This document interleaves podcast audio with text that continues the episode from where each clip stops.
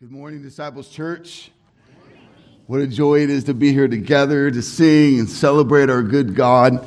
Um, my name is Joshua Kirstein, privileged to be the preaching pastor here at Disciples Church. If I haven't met you yet, I look forward to that.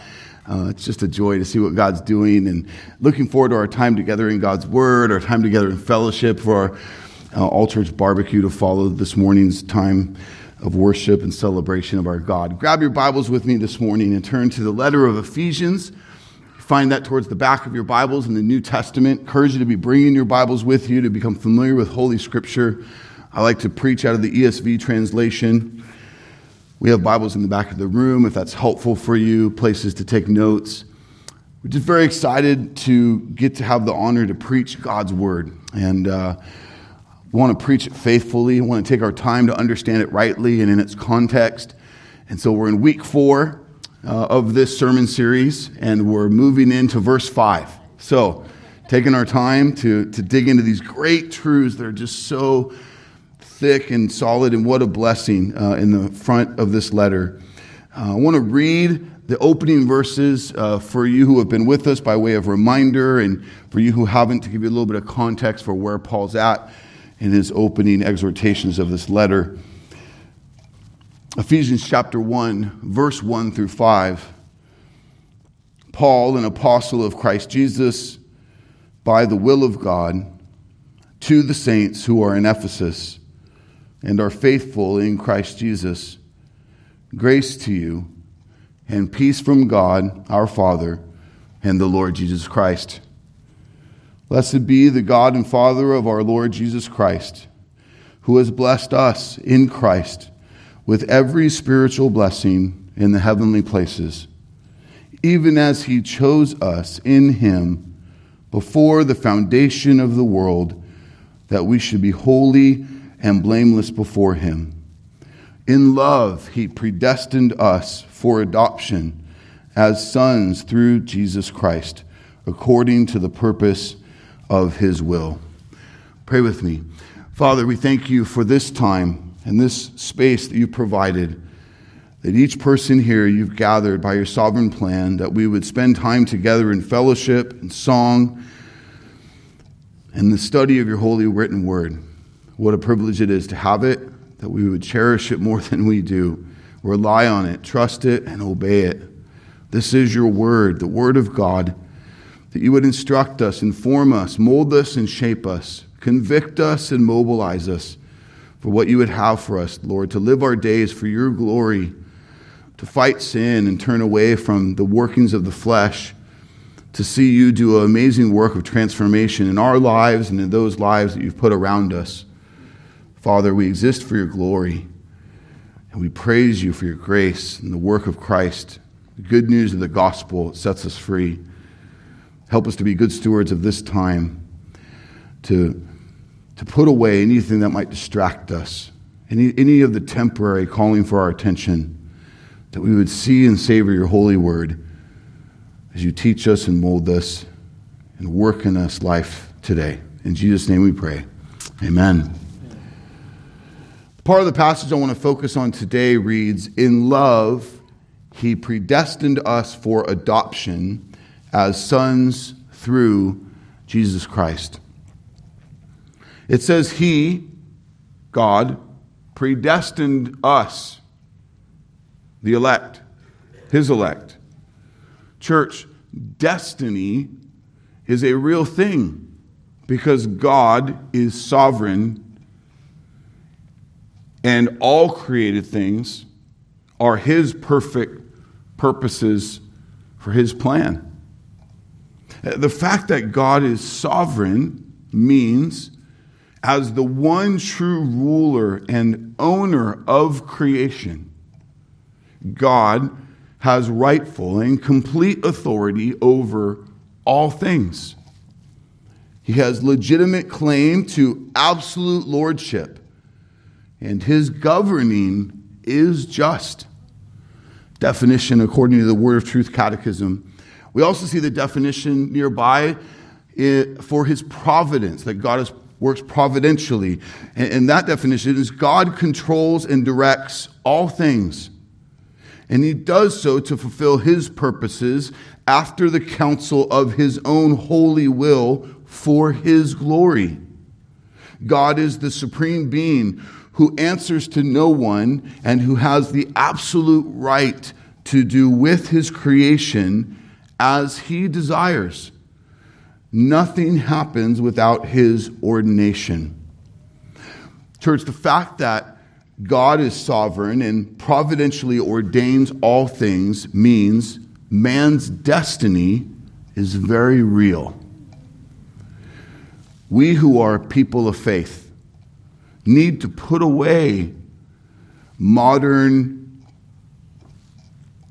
hedonistic heathenistic notions of luck and chance and happenstance Instead, see that God is over all things and holding all things according to his perfect will.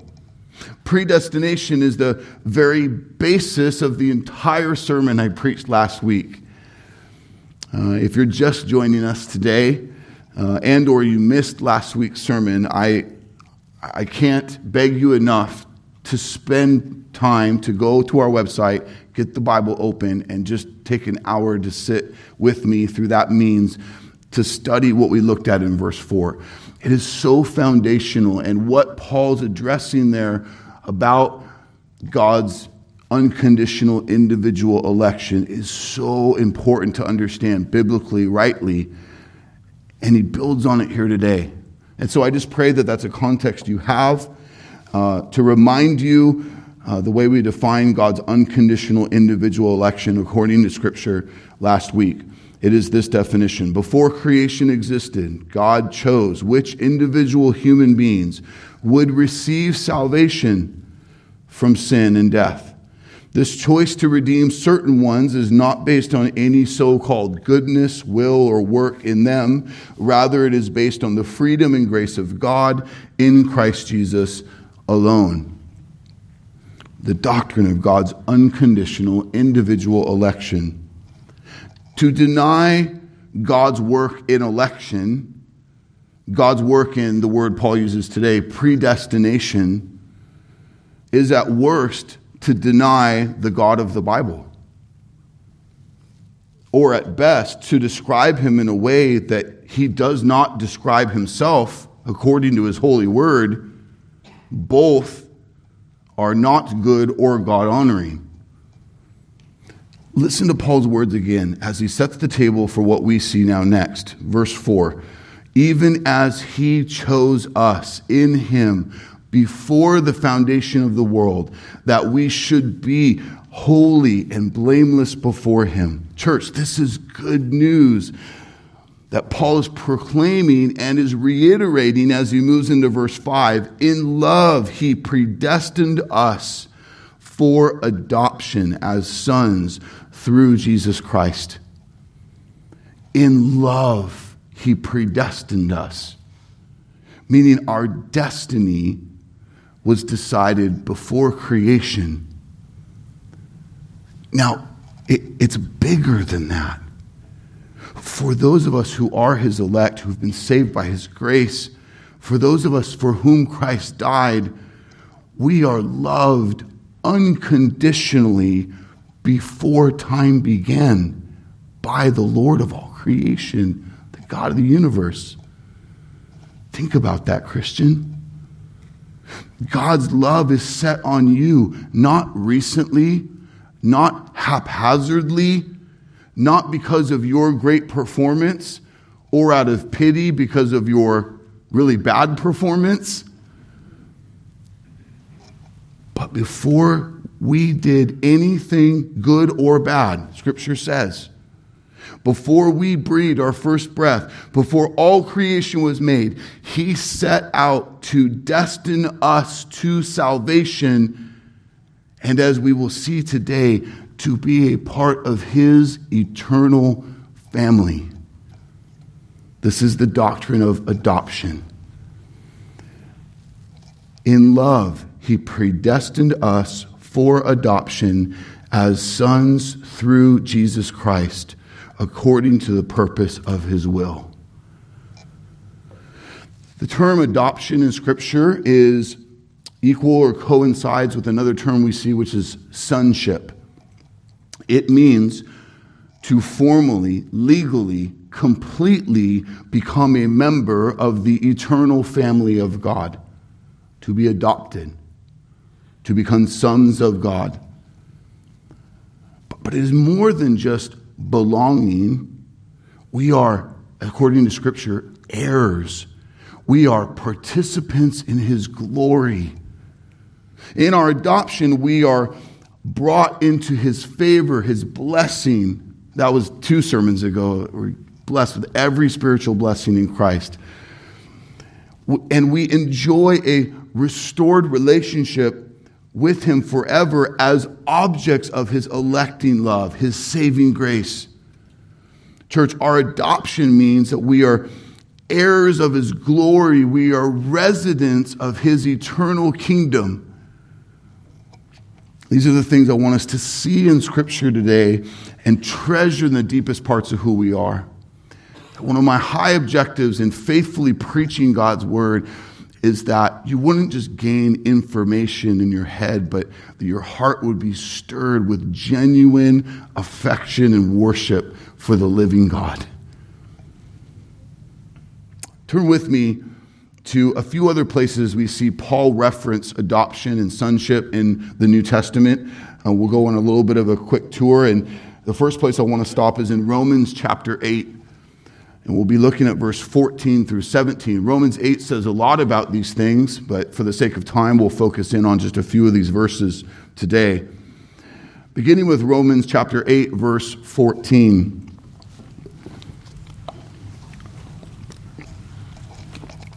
Which says, For all who are led by the Spirit of God are sons of God.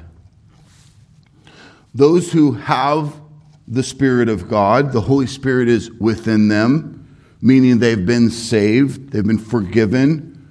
The Spirit of God does not dwell or have right relationship or union with we who are in our sin. No, God is rightly divided from us, separated, that we are under his wrath in our sin. These who is being spoken of here are born again spiritually they're no longer slaves to sin, but are now belong to God and the power of the Holy Spirit and the work of Christ on our behalf. He says, For all who are led by the Spirit of God, have the Spirit of God at work in us, are sons of God. Did you notice that Paul said this too in, in his words in the verse we're looking at today? In love, he predestined us for adoption as sons through Jesus Christ. You're going to see this language all throughout Old and New Testament when the Bible talks about sons of Abraham or sons of God. In some of these applications, what's being referenced is, is to be an heir of his holy promises, the blessings he's prepared. In that culture, it was the firstborn son who would receive the the inheritance of the family or a majority of the inheritance. The prize was to be the firstborn son. And so when the New Testament says that we are, the elect who have been saved, are sons of God or adopted as sons, no, ladies who are in Christ, this applies to you too. This is a good thing. You want that term to apply to you as well because of what it means to be heirs, to have the inheritance and the belonging to God, that what that meant in that culture. It is for all the elect of God, male and female, who are saved by God to receive every spiritual blessing of God, an imperishable, eternal inheritance as heirs of God because we are now sons of God in Christ. Peter says this so well in his first letter. Uh, hear his confirmation of the sovereign work of God to save the elect.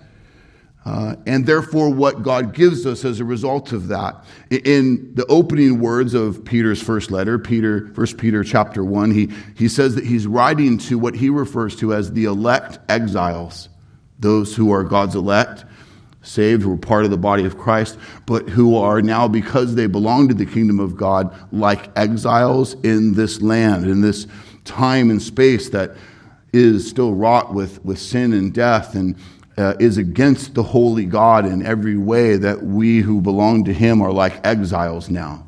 So he's writing to what he refers to as the elect exiles, a great term for us, the modern church today.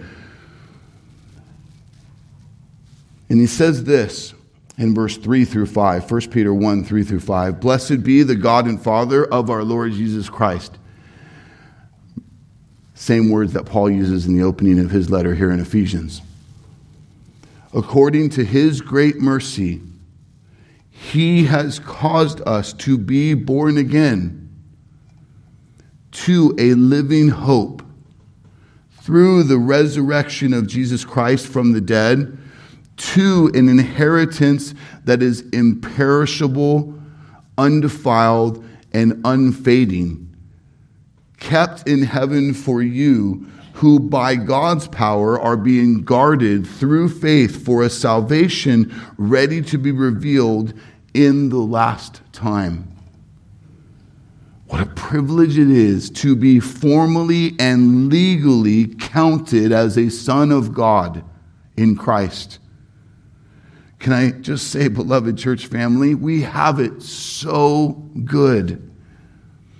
We who are in Christ are, are often guilty to live out our flesh and complain about our current family, our current circumstances, our current inheritance or lack thereof.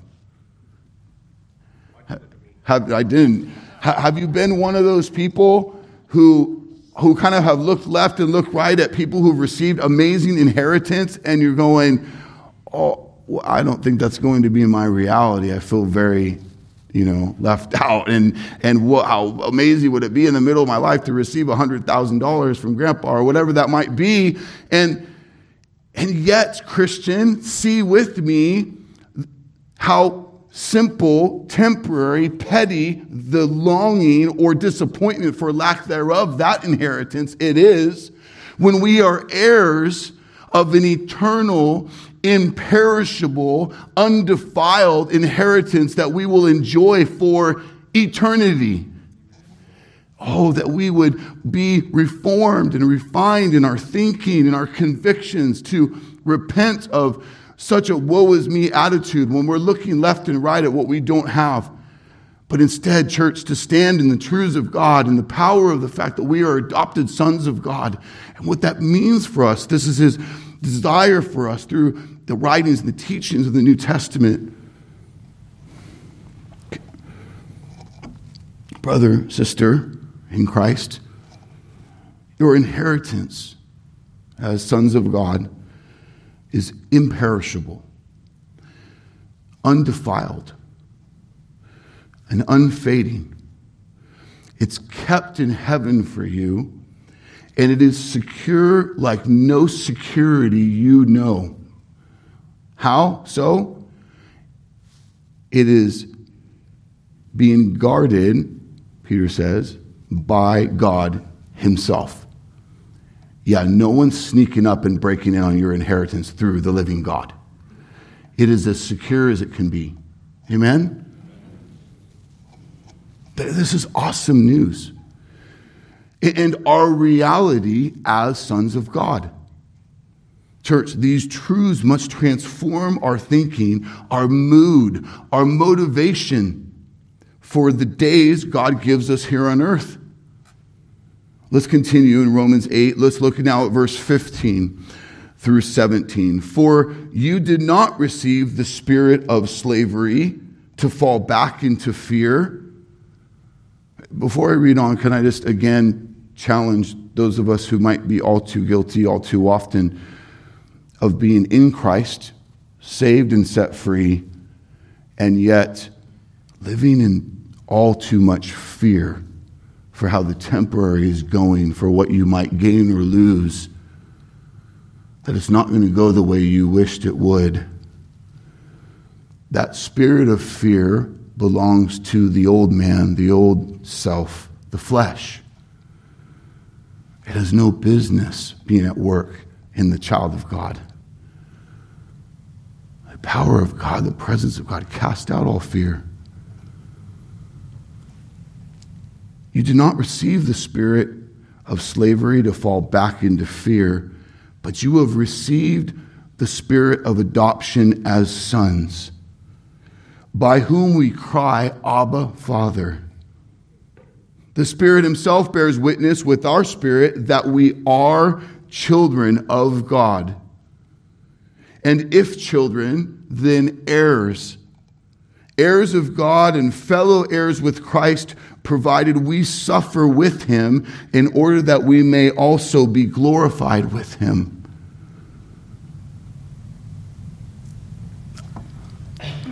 We who are redeemed and adopted into God's family call God Father because He is our Father and because we are His children. Did you notice? If children, then heirs, heirs of God, and fellow heirs with Christ, provided we suffer with Him in order that we may also be glorified with Him.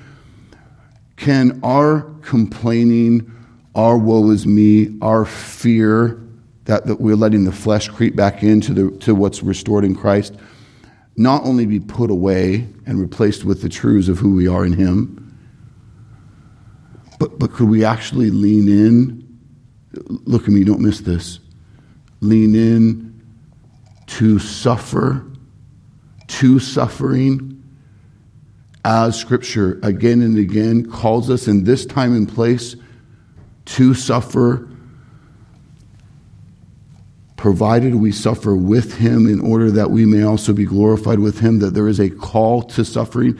The Christian life is a call not to prosperity, abundance, and all the nonsense people who are trying to get your money or trying to sell you on.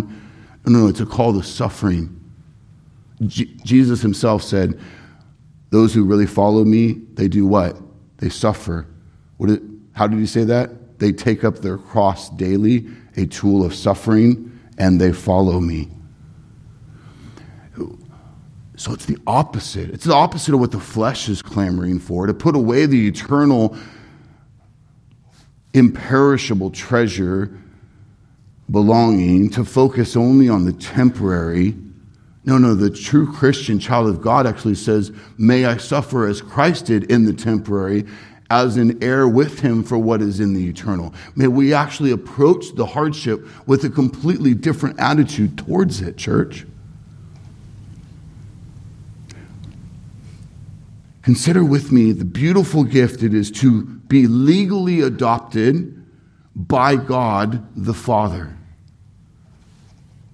Th- think about that. The God of the universe, the ruler of all things, the great and mighty I am, is our Father if we belong to Jesus Christ. I don't want you to miss the potency of this reality.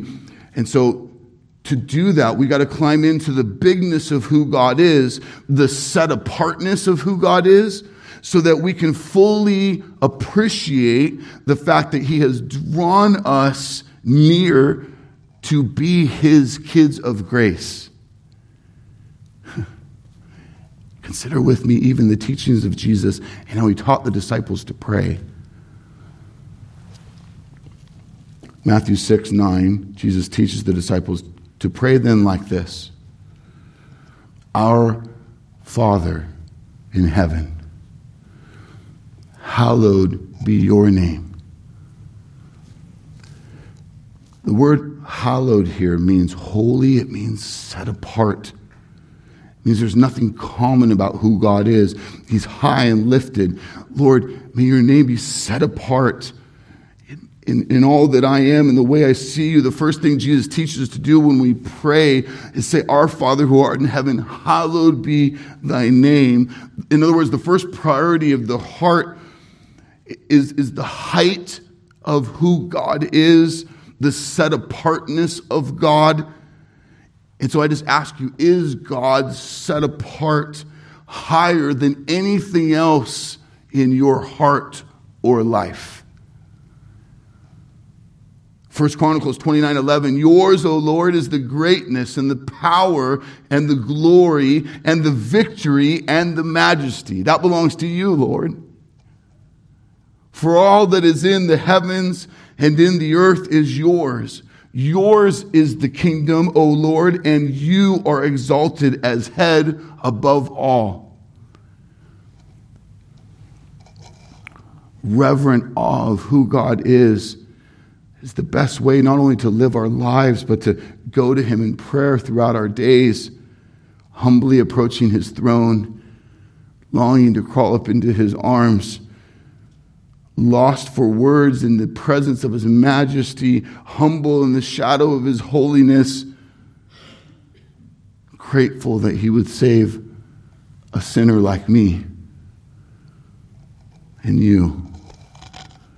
Church, all Christian prayer is to the Father through the Son, the mediator, by the power of the Holy Spirit.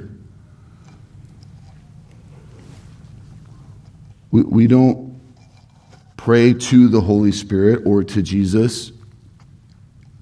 We pray to the Father through the Son by the power of the Holy Spirit.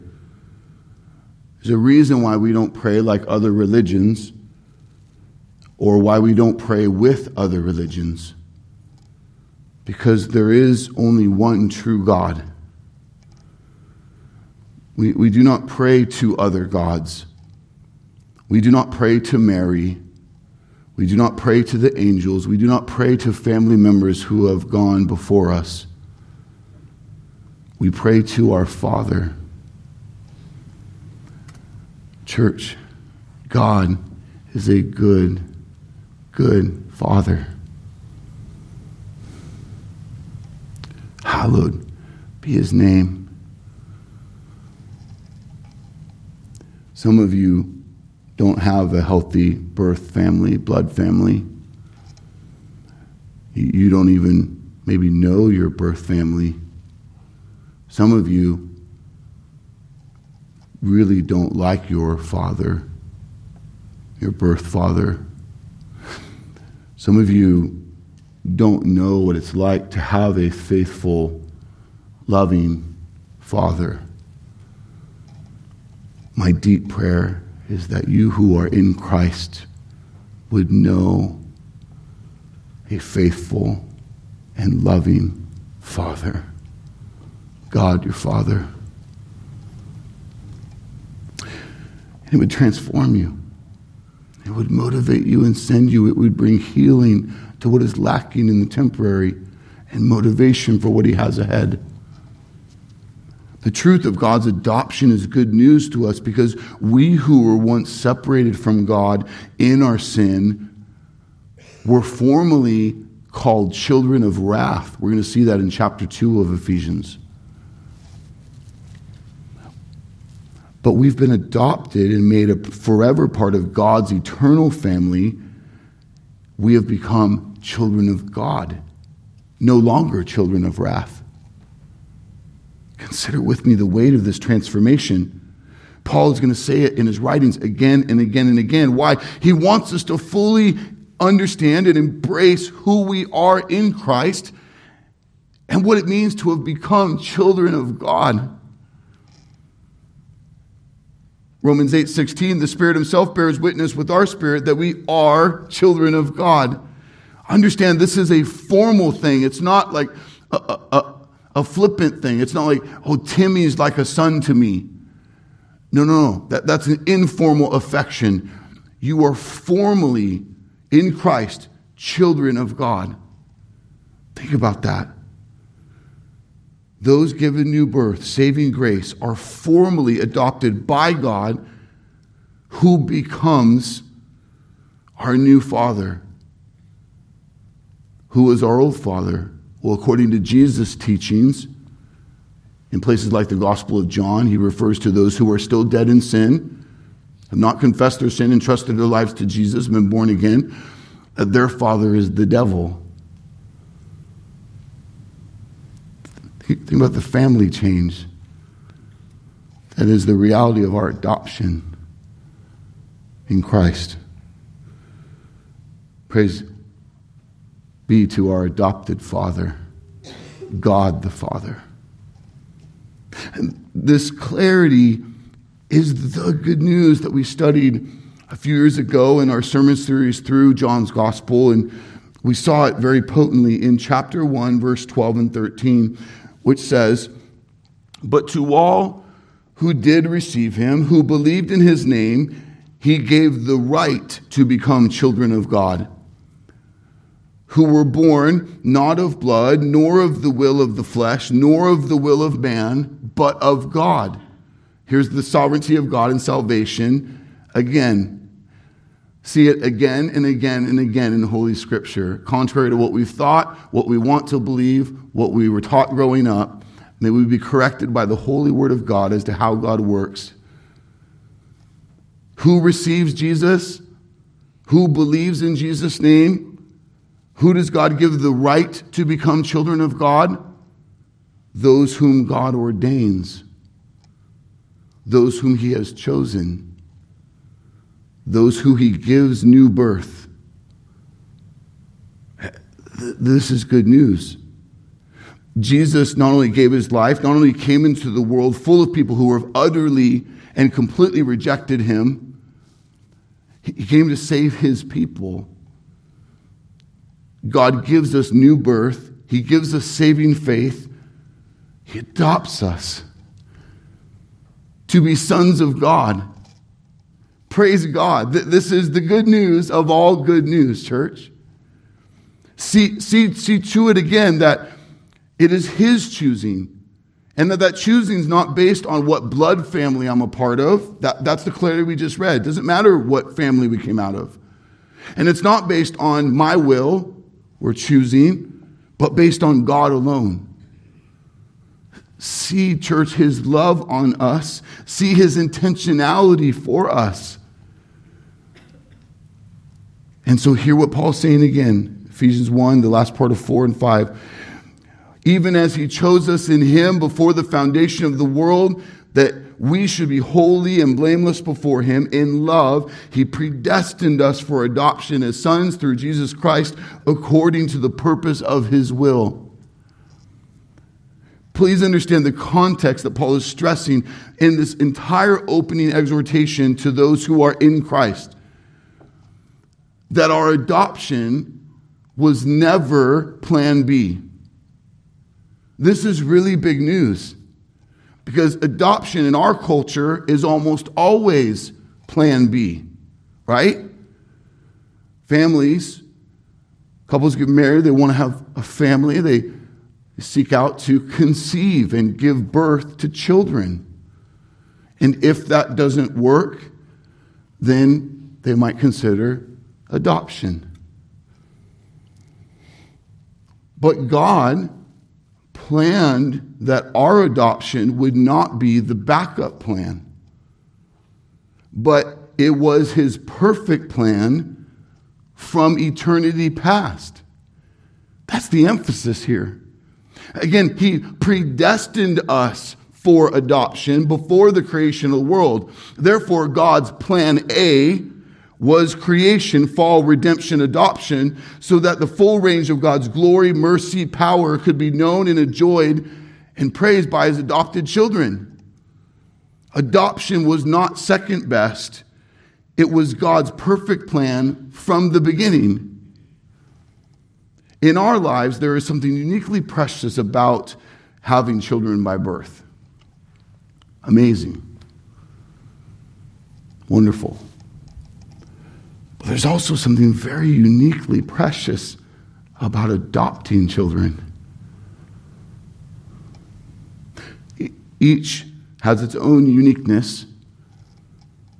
Hear this clearly today. A parent's choice to adopt children may be sequentially second in their hopes or plans, but it does not have to be secondary.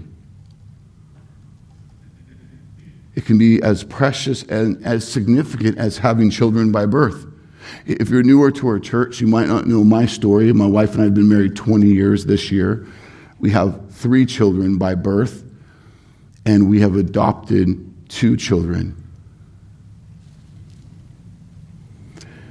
To us, adoption is so truly special that Jennifer and I are not holding back telling our adopted daughters that they were not our children at birth, but that we got to choose them in a way that we didn't get to choose our kids by birth. Noah, Parker, and Natalie were given to us by the Lord by his means of conception and birth. Jennifer and I were so stranger that we didn't find out what we were having for the first two kids. I watched old video of me coming out to a room full of you to announce what we had after. That's like so rare these days. They don't do that anymore. Who does that anymore? Weirdos, I guess. but we found out with Natalie. By conception and birth, we had our first three, but we uniquely got to choose Piper and Savannah to be our daughters. The world wants to downgrade the importance of the familyness of an adopted child. And this is why I, climb into this this morning, because that can grossly and negatively affect the potency of God's predetermined plan to adopt us. Because we might see that it's some kind of downgrade or, or second effort An adopted child is just as legally and fully our child as any that we've had by birth. We, the church, must understand this, or we have a jaded misunderstanding of the potency and power of our very own adoption in Christ. Church, I want you to see and if you are in Christ, you are 100% God's child. Nothing is less important or secondary about us because we're adopted. Amen? Now consider the cost of adoption with me by turning to Galatians chapter 4, 4 through 5, another one of Paul's letters. He says, but when the fullness of time had come, he predetermined to adopt us, his elect, before time began. When the fullness of time had come, the means for that adoption goes into motion. When the fullness of time had come, God sent forth his son, born of woman, born under the law, to redeem those who were under the law so that we might receive adoption as sons. The word redeem here is very critical. To redeem means to obtain or set free by paying a price. What is the price that God paid for our liberation or adoption? In the previous chapter of Galatians, Galatians 3, verse 13, we see the answer. Christ redeemed us from the curse of the law by becoming a curse for us. For it is written, Cursed is everyone who is hanged on a tree. People pay a lot of money to adopt children privately. Tens of thousands, if not more, to do that. Very expensive, high cost. People go through much heartache, waiting, and hardship to adopt children through the state. Trust me, I know. It took us three years to adopt Piper. This is a real and heavy price to adopt a child that many pay. But I want you to see the price Jesus paid is infinitely greater. It, I pray you see the depth of God's love in your adoption in the costly price he paid to adopt you. If you are a part of God's family and you have ever felt unimportant, unloved, unwanted, you should never feel that way now that you are in Christ if you understand the specific choosing of God and the extent of the payments made to make you a forever part of His family. in this passage in Galatians, Paul is also highlighting the legal realities God have, had to fulfill to adopt us. His own perfect justice and law demanded that we be punished and excluded from his presence for our sins. Righteousness was required, punishment was demanded for those who fell short. God had to satisfy his justice and his law in order to adopt guilty sinners into his family.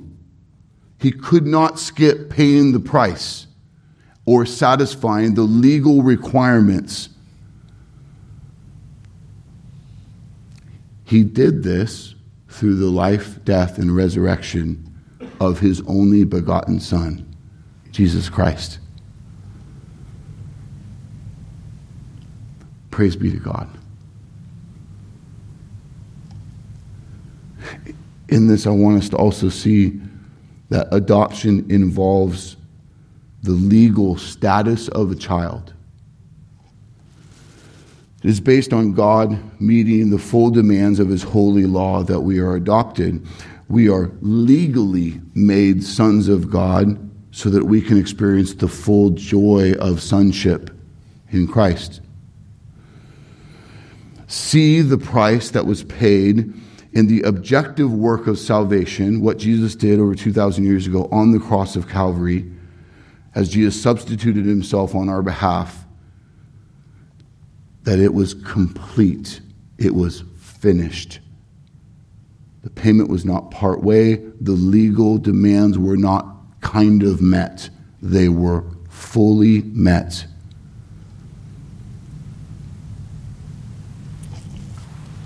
so that the subjective experience of our salvation is enjoyed as sons of God forevermore. This. So it is with our adopting children today. The legal transactions precede and undergird the growth of the family feelings and benefits of being a part of the family. This is a legal red tape that many of you have gone through here in our church. You know it well. I'd love for you to hear the testimonies of families like the Williams, the Fosters, the Highfields, um, the Watermans, others who have gone through this journey of adoption. But every one of us will tell you, although it's very hard and the pain is real and the, le- and the legality is so, f- so frustrating. It, it, it was such an eye opener. It was a huge moment for me in the three year waiting process. This girl we love that we so long just to be ours.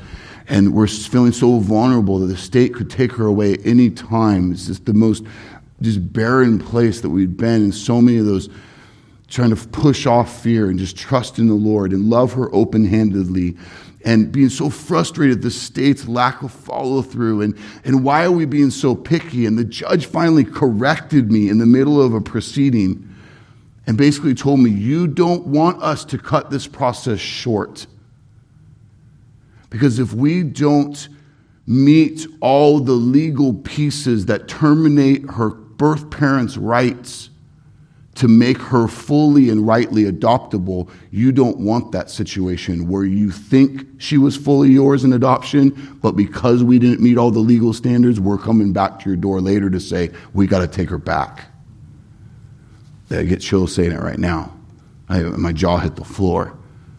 God, forgive. I, I'm sorry. I, Your Honor, please continue. Right? Do not fast track this. Do not skip the legal steps. Why? So that we can be confident and secure in the adoption, that it's met the legal requirements. All the more, church, confident and secure that God has met all the ramifications of the legal requirements, that it is finished on the cross, and we who believe in Him are eternally His. And we would walk in that security. We would live the reality of, of the joy of that adoption as our testimony what it means to belong. Oh, it is worth it. Praise God that Jesus saw it through according to the predetermined plan of redemption set forth before time. Praise God that Christ endured the abandonment, the political opposition, the beatings, the death, the taking on of our sin, so that our adoption could be made official. Hmm most significant identity shift that happened in this church. We have to see this too. The gospel really on display. That we move from being a slave to sin, a spiritual outcast, into God's redeemed and eternal family. Listen to Paul's words in to the church of Colossae, Colossians 1:13. For he has rescued us from the dominion of darkness and brought us or transferred us into the kingdom of the Son he loves. See the family, see the kingdom of the Son he loves, in whom we have redemption, the forgiveness of sins.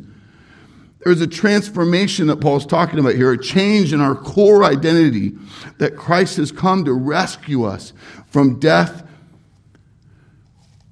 and redeem us to life, from lost to found from belonging to our father, the devil, to belonging to God, the Father of all creation.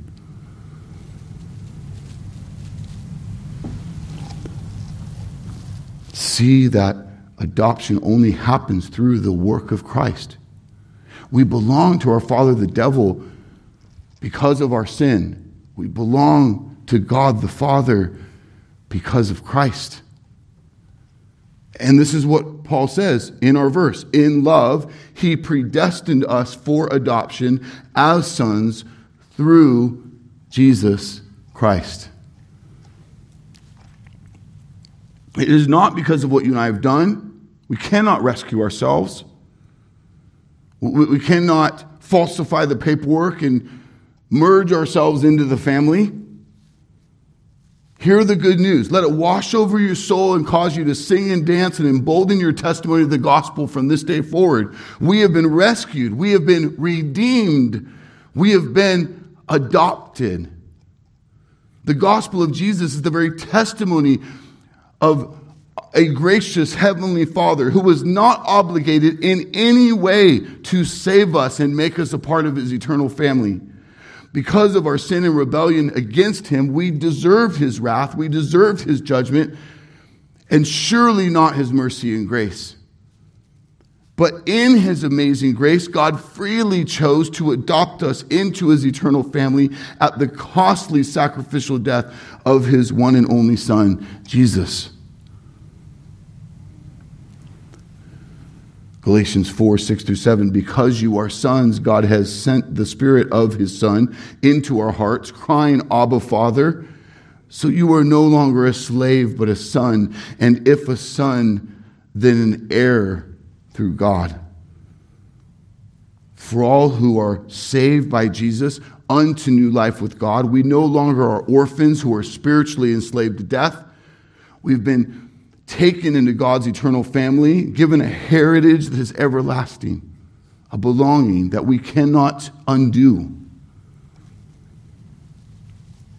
This is something that every true Christian should be utterly grateful for. Amen. Now, look at me, what this means for us as we circle back. Ephesians 1 the last part of 4, verse 5. In love, he predestined us for adoption as sons through Christ Jesus. Oh, how I want you to see and savor the love of God on us, his elect, his adopted children. Church, do you really get this in your heart of hearts? to the point it affects every day of your life. 1 John 4:10 in this is love not that we have loved God but that he has loved us and sent his son to be the propitiation for our sins. Hmm. Look at a few verses behind that. 1 John 4 7 through 8. Beloved, let us love one another. We who are loved in God, let us love one another. For love is from God. And whoever loves has been born of God and knows God. Anyone who does not love does not know God because God is love. He, the knowing God here he's talking about is not just knowing about him with your head. I had someone share a testimony with me yesterday. A brother in our motorcycle club was talking about an old friend, and he's not doing well. He's in his last days, praying that he'd be saved and sanctified. And, and, and he just kind of said he, he knows the Lord, but he's not following the Lord.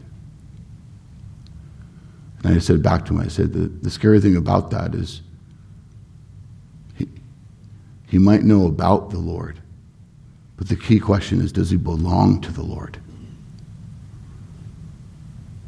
And I would argue that the true Christian who belongs to the Lord will follow the Lord. So let's pray for his salvation.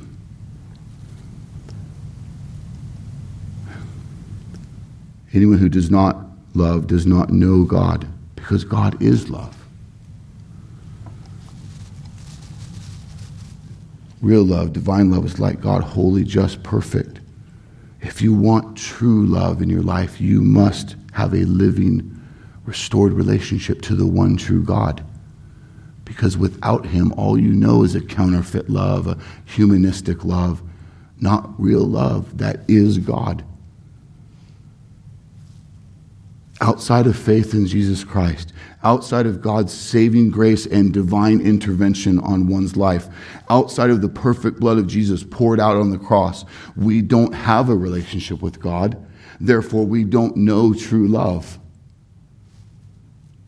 Not only do we not know it, but we therefore cannot love God and or each other in true love.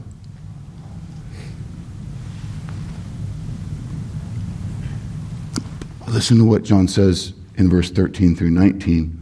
1 John 4 13 through 19. By this we know that we abide in him and he in us, because he has given us of his Spirit. And we have seen and testified that the Father has sent the Son to be the Savior of the world.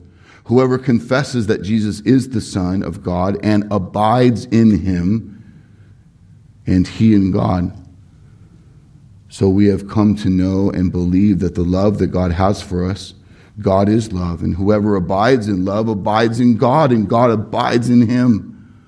By this is love perfected with us, so that we may have the confidence for the day of judgment, because as he is, so also are we in the world. There is no fear in love, but perfect love casts out fear. For fear has to do with punishment, and whoever fears has not been perfected in love. We love because he first loved us. Brother, sister in Christ, we love only because he first loved us. Do you first know that you are loved by the eternal God? With his electing love. Your true dignity then is not grounded in your circumstances or in what others think about you, but in God's electing love for you, his chosen adopted child. That's where your dignity is grounded, your value, your purpose. Do you know the deep security that it is to be anchored in the fact that God has always loved you before you did anything good or bad? You didn't earn it, you can't be demoted from it. His perfect love is put on you, his children.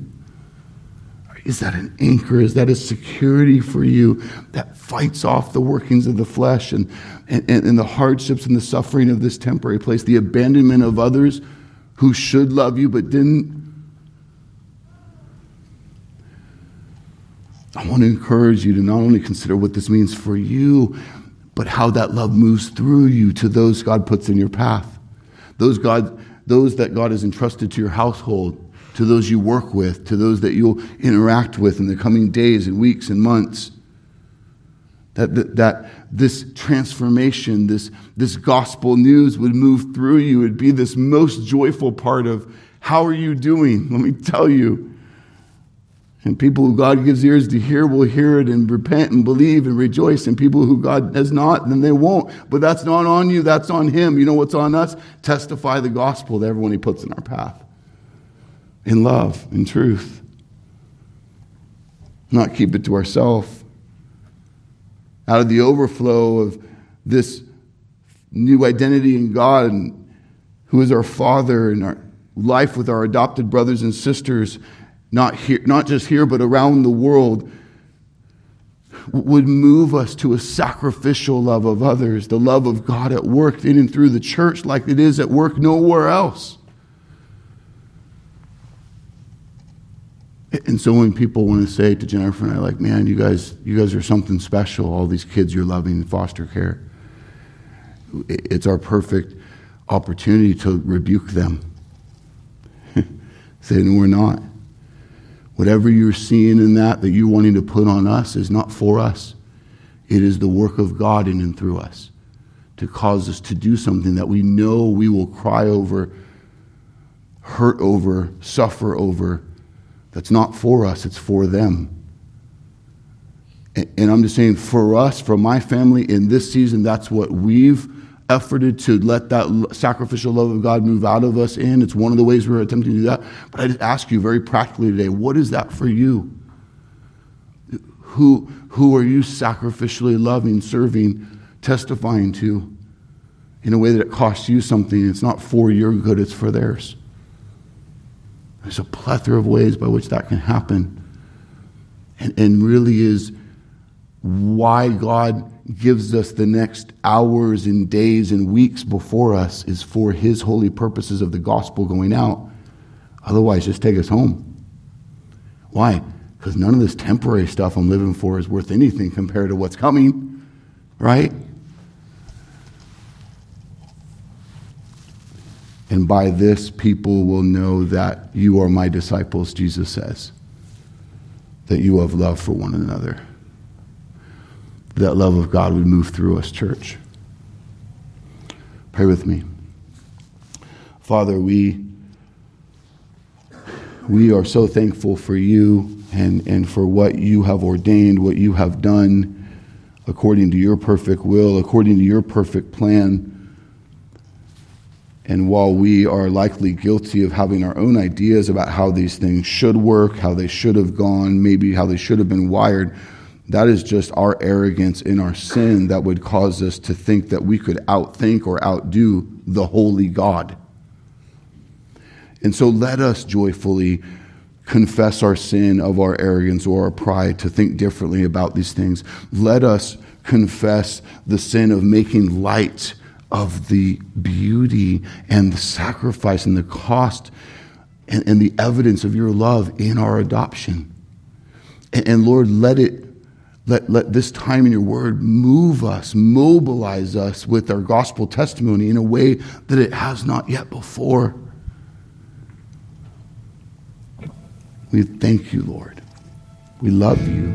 And, and, and I pray for those who are here who have had just enough religion, who have heard just enough of the things of God that they might know about God, but not know you, God, as Father as Lord, where you are the master of their life. No, still they're still in charge of their days and ways, evidencing the fact that they're still Lord of their own lives. Lord, let them see that religion is not enough. That, that the movement that they might have made down an aisle at one point, or the, the, the seasons they put in to serve others or the church, is, is not anything for anything when we stand before the judgment seat, but only true fellowship with Jesus. That he that we would truly know him, be transformed by him, and belong to him, belong to you. We're desperate for your grace, your saving grace. We're desperate for your sovereign work and new birth to break us, to help us to see our sin and savor the gospel and the work of, of you through Jesus Christ, that we would believe not just about, but into. We would, we would forever be changed, reborn. So I pray that for anyone still dead in sin, that they would repent of their sin and confess and, and trust you with their lives and be reborn and adopted in your family. What a joy. And so as we prepare to, to go, as we prepare to even fellowship among each other, those whom you've gathered here today, and then leave this campus to go out into this city and the city surrounding and, the, and this week, that we would be mobilized with a gospel testimony, a, a joy, a, a, an excitement to share who you are and what you've done. To sacrificially love those that you put in our path, to seek out those who need that gospel love that you've given us. Father, you are all we need. I praise you that you've made us kids of grace. Let us sing and celebrate that now. In Jesus' name.